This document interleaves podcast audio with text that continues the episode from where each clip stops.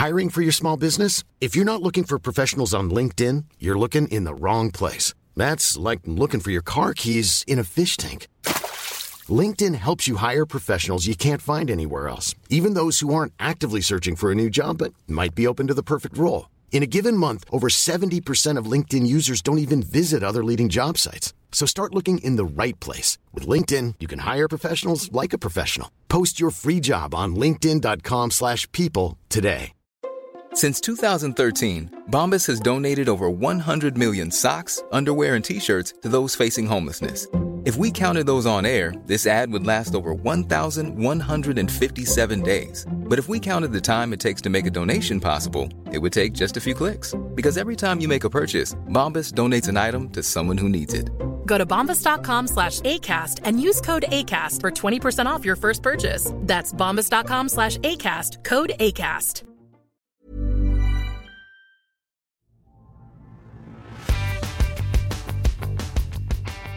Hello and welcome to Pediapod for June 2022. This month, maternal early exposure to violence, psychopathology, and child adaptive functioning.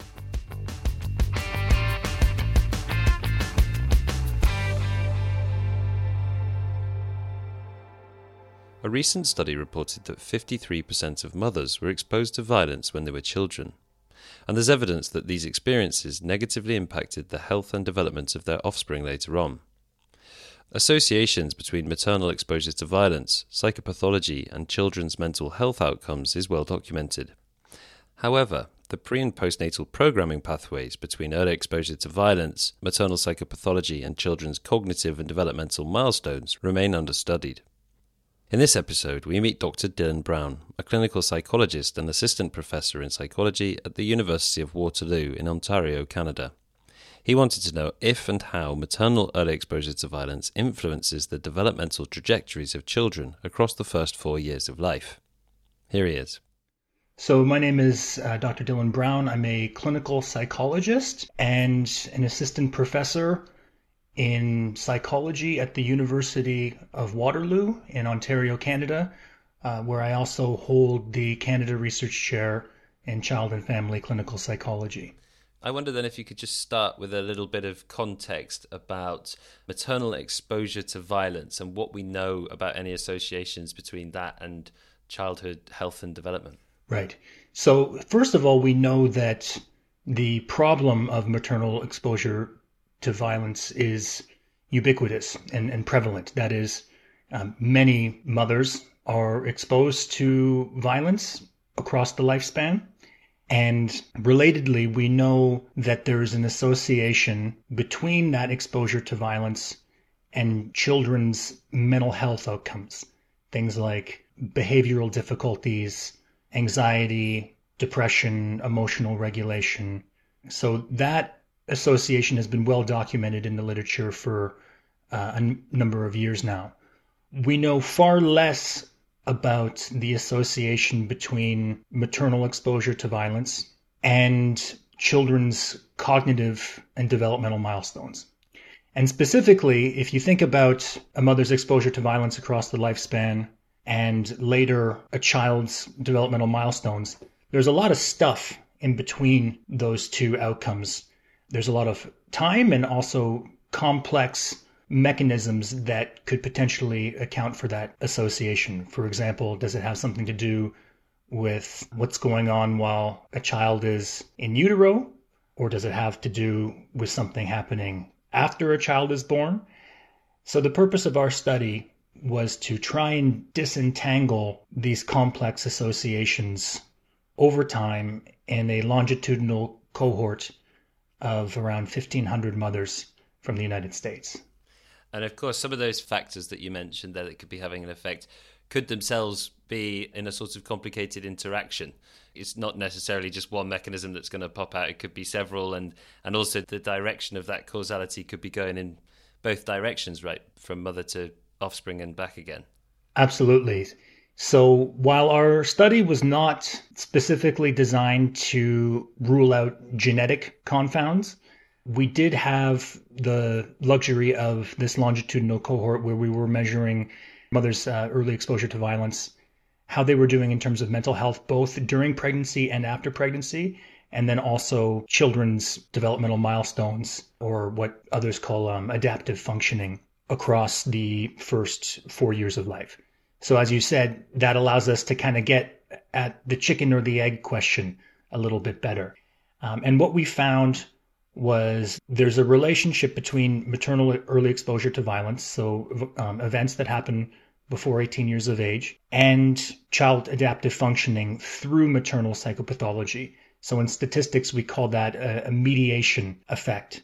And more than that, we also found evidence for both prenatal and postnatal effects. Uh, however, the evidence was actually stronger for the prenatal pathway. That is, the statistical effect was larger and more robust for the prenatal pathway. Okay, so you're saying that the mental health of mothers is a sort of mediating factor between early exposure to violence and a child's adaptive functioning. I, I wonder if you could just elaborate a little bit on that and, and tease, tease that out a bit. I could say differently that um, maternal exposure to violence in early life is associated with more mental health problems in pregnancy. More mental health problems in pregnancy is associated with lower levels of adaptive functioning in the first year of life. Relatedly, maternal exposure to violence in early life predicts maternal mental health problems after kids are born. And that predicts adaptive functioning in children in the second year of life.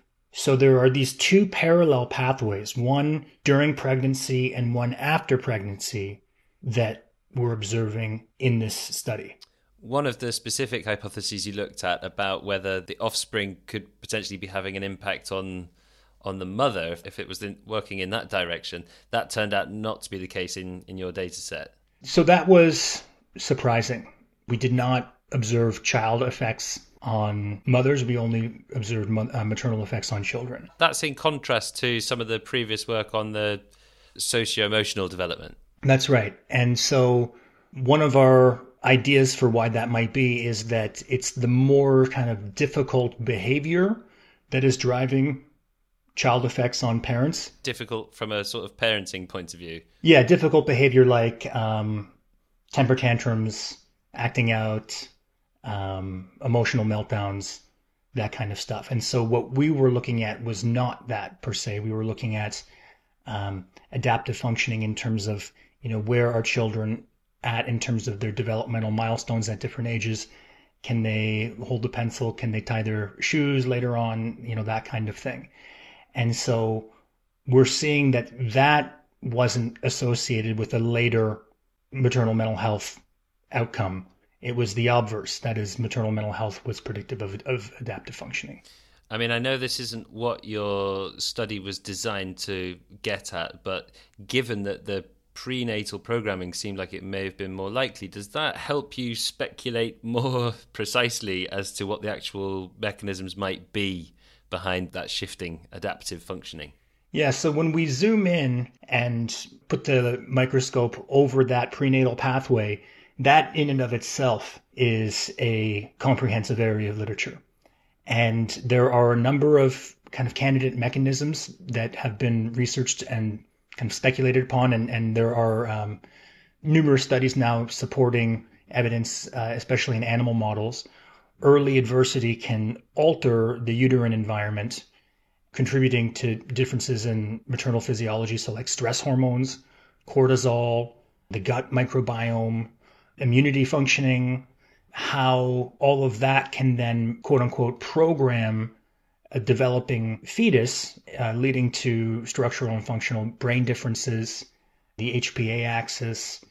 So we don't really know exactly what it is, but the idea here is that something about maternal early exposure to violence is captured in the uterine environment that conveys a signal that then is associated with later acquisition of developmental milestones or adaptive functioning to use the other word you know that's that's something that we certainly need to follow up with um, in future studies And in lieu of that precise mechanism, what does the, the data that you do have do for, say, a clinician who is dealing with a mother who does have issues with mental health or who's you know experienced violence, or both, I suppose? Yeah. So so while our study was not, uh, it was an epidemiological study. It wasn't a clinical intervention study. However, there are certainly implications. Uh, one is for assessment, and when we're conducting assessments of pediatric patients our studies suggest that we need to also consider the entire family context, including not only the child's developmental history, but the mother's developmental history as well, because those two things are related. Secondly, our study points to the importance of early intervention and enrichment opportunities.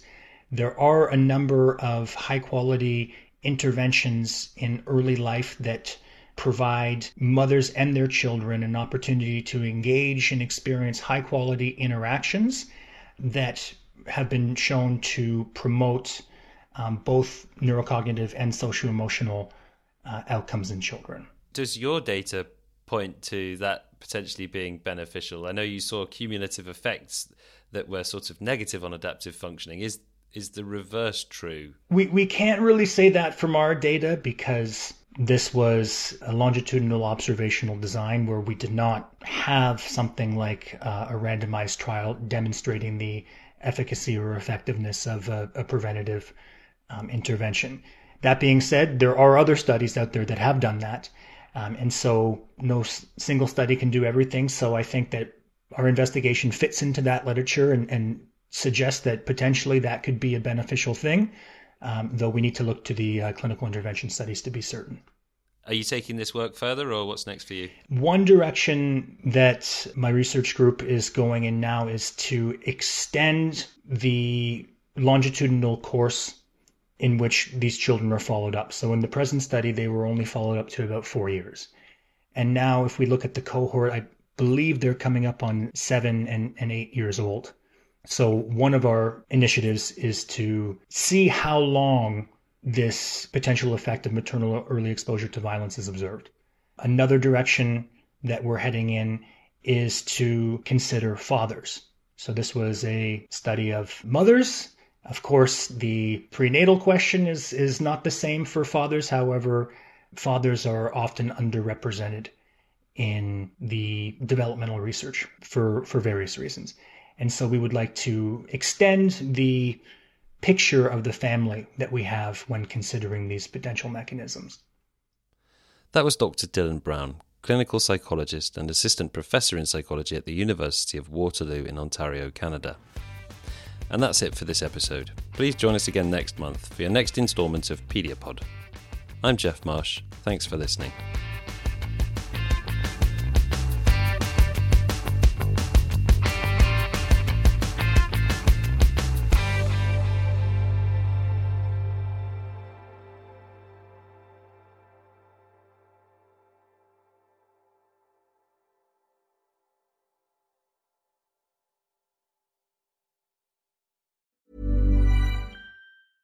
Mom deserves the best, and there's no better place to shop for Mother's Day than Whole Foods Market. They're your destination for unbeatable savings, from premium gifts to show-stopping flowers and irresistible desserts. Start by saving 33% with Prime on all body care and candles. Then get a 15-stem bunch of tulips for just $9.99 each with Prime. Round out Mom's menu with festive rosé, irresistible berry chantilly cake, and more special treats. Come celebrate Mother's Day at Whole Foods Market. Planning for your next trip? Elevate your travel style with Quince. Quince has all the jet setting essentials you'll want for your next getaway, like European linen, premium luggage options, buttery soft Italian leather bags, and so much more. And it's all priced at 50 to 80% less than similar brands. Plus, Quince only works with factories that use safe and ethical manufacturing practices. Pack your bags with high-quality essentials you'll be wearing for vacations to come with Quince. Go to quince.com slash trip for free shipping and 365-day returns. Hi, I'm Daniel, founder of Pretty Litter.